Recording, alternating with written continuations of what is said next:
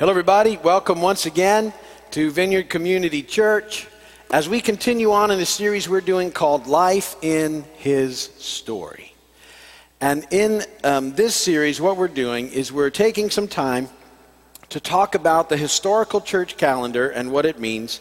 And um, we're using it to help us sort of focus our devotional times um, during this season. And I, I, find it extremely helpful to. Uh, to sort of tie in um, every week with uh, the, the, church calendar because what it really does is it, uh, it just sort of um, uh, puts together in some sort of order the major redemptive acts of the Messiah throughout the year. And, and in, in spending time thinking about the things that Jesus did while he was here, it helps connect us uh, to his story and to the, to the church historical. And I think it just sort of gives us a, a, a neater, a, a, more interesting picture of, of how amazing everything that God has done and continues to do is.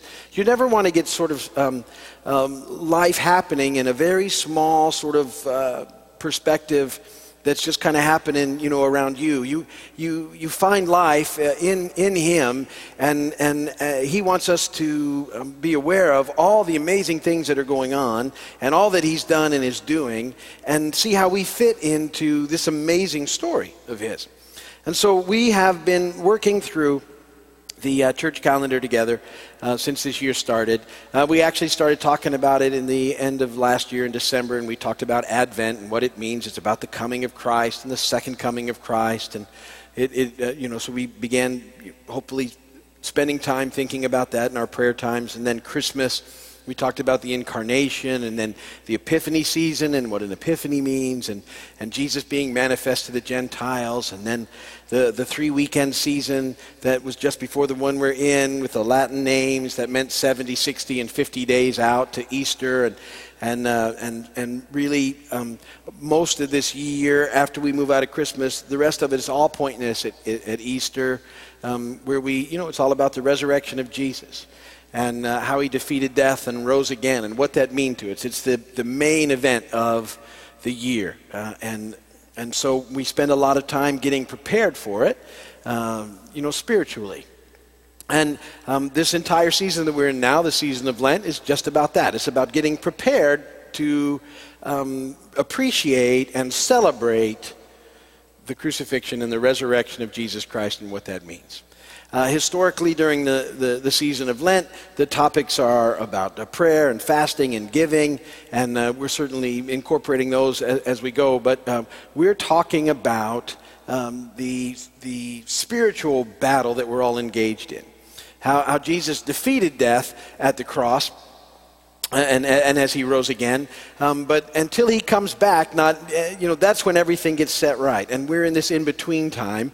And even though the enemy was handed the defeat uh, there at the cross, he still has some time to maneuver, um, trying to keep people out of the light, trying to keep them in darkness. And yet, what we're to do is to introduce the light into the darkness. That's why we're here. And so the, the battle rages on, although we know how it ends up. And, and uh, we're to ask God to help us um, redeem the time and to um, be the ambassadors that we've talked about, telling people that there's a way for them to have relationship with God because of what Jesus has done.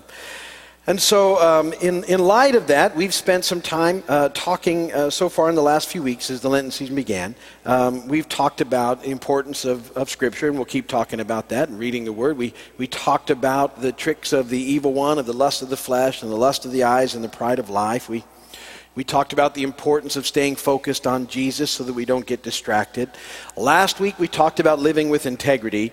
And this week, I, I want to talk about faith and, and uh, having faith in Him and what that looks like and how important that is in our lives.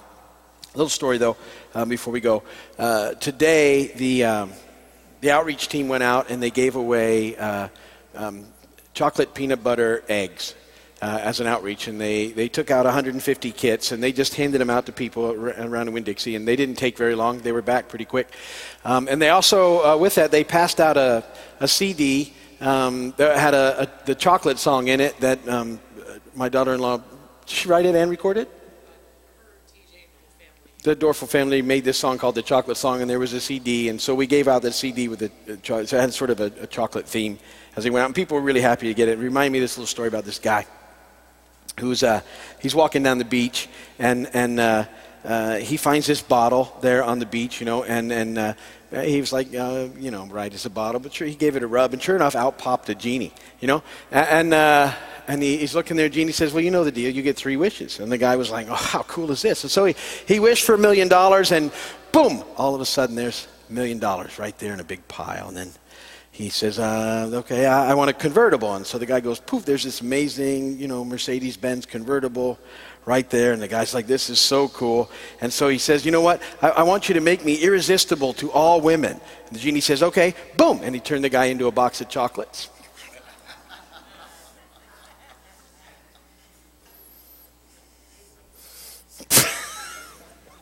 it's funny because it's terrible.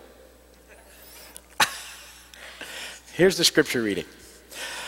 Fortunately, John chapter 6, verses 1 through 14. Sometime after this, Jesus crossed to the far shore of the Sea of Galilee. That is the Sea of Tiberias. And a great crowd of people followed him because they saw the miraculous signs he had performed on the sick. Then Jesus went up on a mountainside and sat down with his disciples. The Jewish Passover feast was near. When Jesus looked up and saw a great crowd coming toward him, he said to Philip, where shall we buy bread for these people? Bread for these Fred. That's funny. Where can we get enough bread to feed these people? That's a whole different story. uh, where should we buy bread for these people to eat?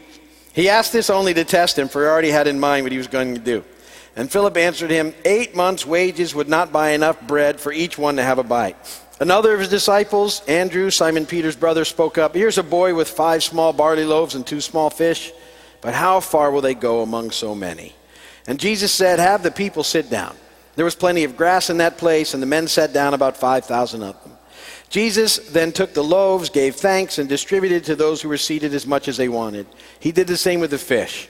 When they all had enough to eat, he said to his disciples, Gather the pieces that are left over, let nothing be wasted. So they gathered them and filled twelve baskets with the pieces of the five barley loaves left over by those who had eaten them. After the people saw the miraculous sign that Jesus did, they began to say, Surely this is the prophet who has come into the world. And blessed be the word of the Lord. So, uh, in thinking about that story, uh, and, and uh, the first point that's there in your notes, and this is really what I want you to reflect on this week in light of um, where we're at in the, the church year. Um, and, the, and the point and the question is this Who do you trust? Who do you trust? And I want you to think of it in, in terms of um, are you trusting in God in, in life, or are you trusting more in, your, in yourself?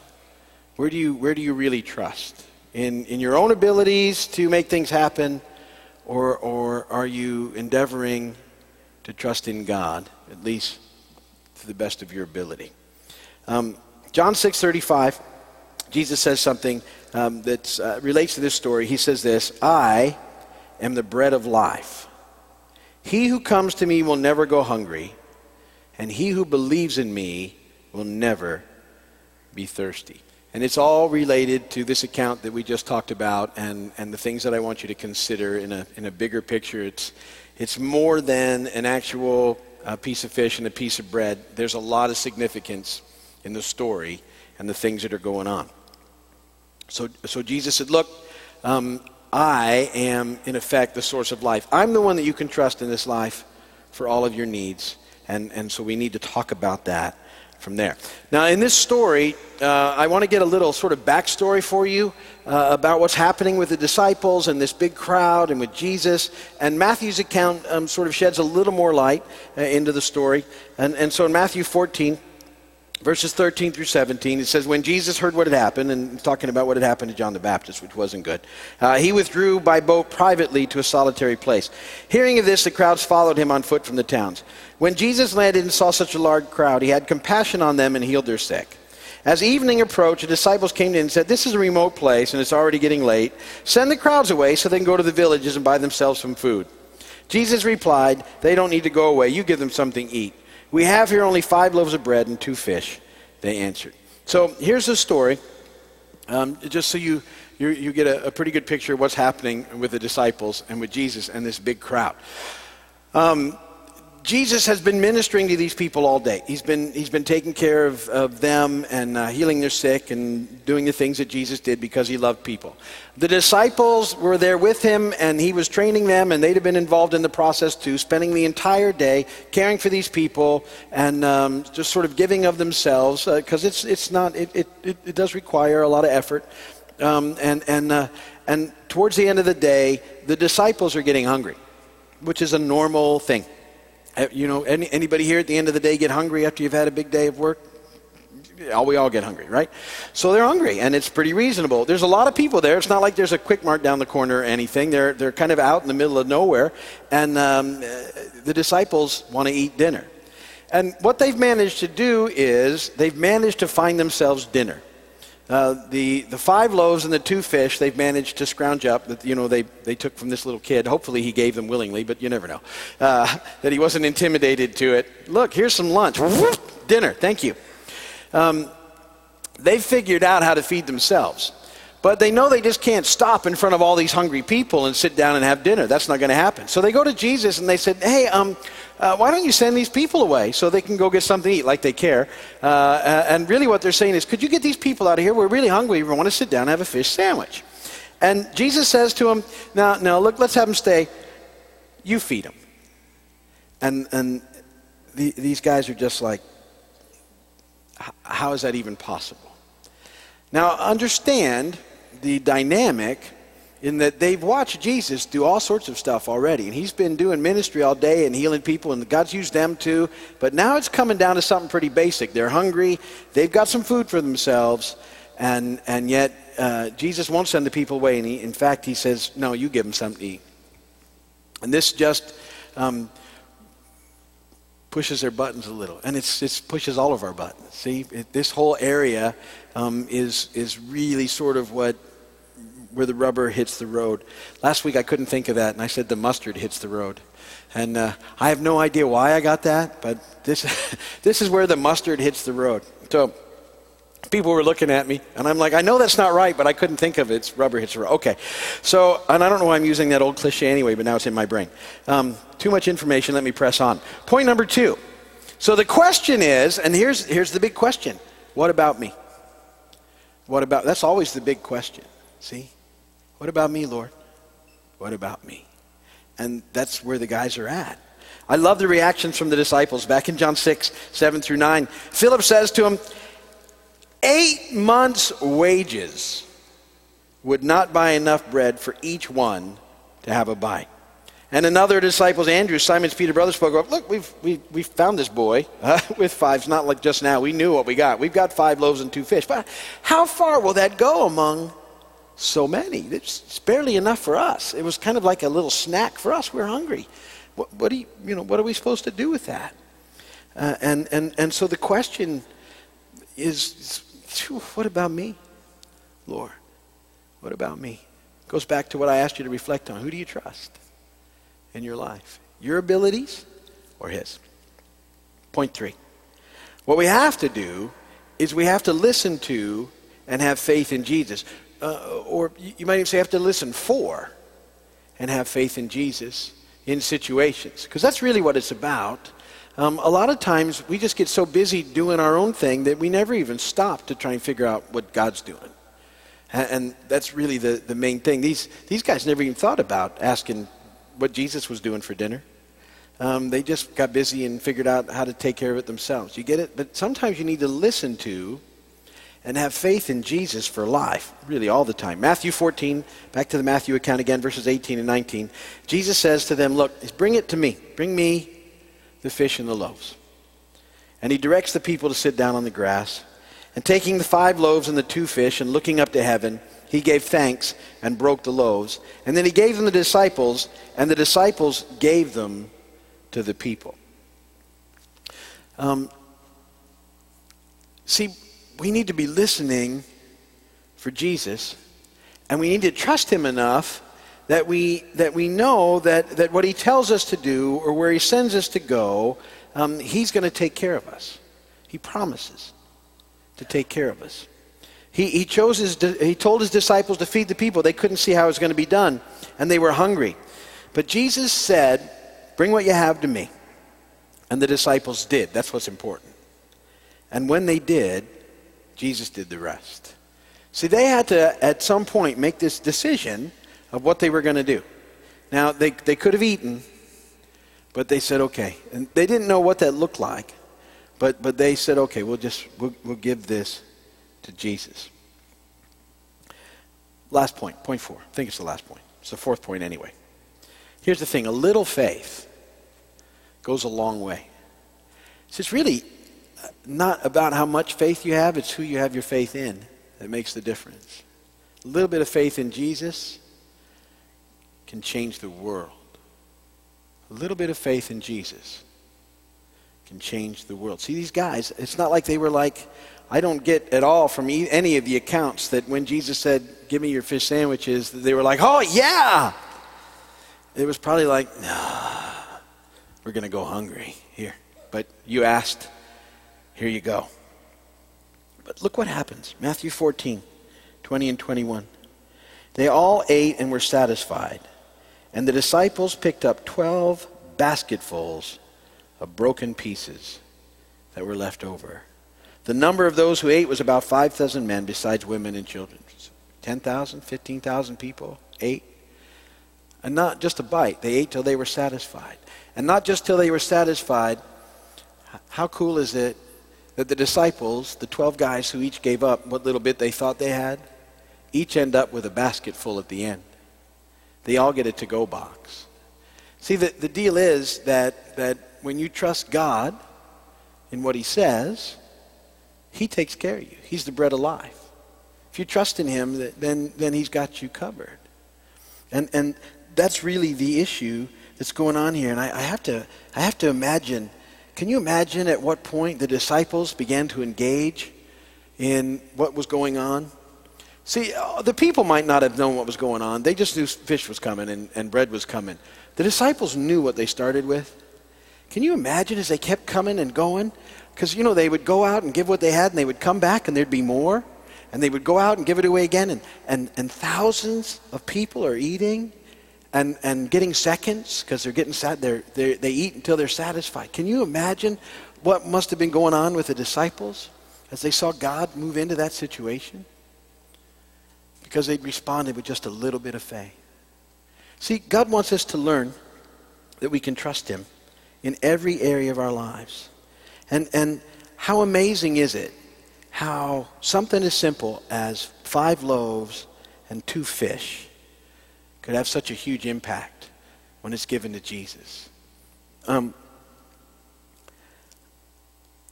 that number is significant. Uh, reading this account is where I came up with the thing that I'm always encouraging you to do uh, is to be thankful for five things and encourage two people. It came from that story, the, the idea. And, and uh, I, people look at me sometimes, and, uh, but, but do you know something that simple? Just being thankful every day for five things and going out of your way to encourage two people every day and, and just offered with a little bit of faith to Jesus that you're going to do it can totally change the world. I mean that can have an impact on the entire world. That, that even in a place as small as this, on a tiny little island in the middle of nowhere, connected by bridges, that people who decided to get consistent in, in, in just living for Him could impact people all over the world. We already do, but it can happen more and more.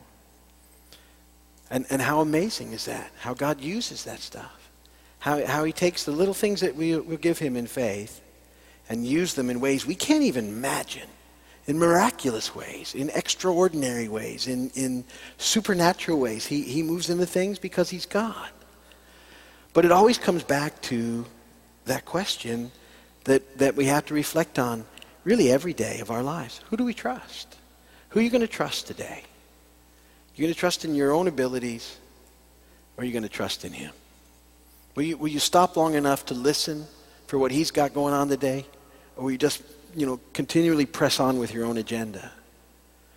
Trying to take care of your own fish sandwich instead of letting God take whatever you give him and use it for amazing things. That's really the, the heart of this and what is going on. And this is part of that spiritual battle we're all in.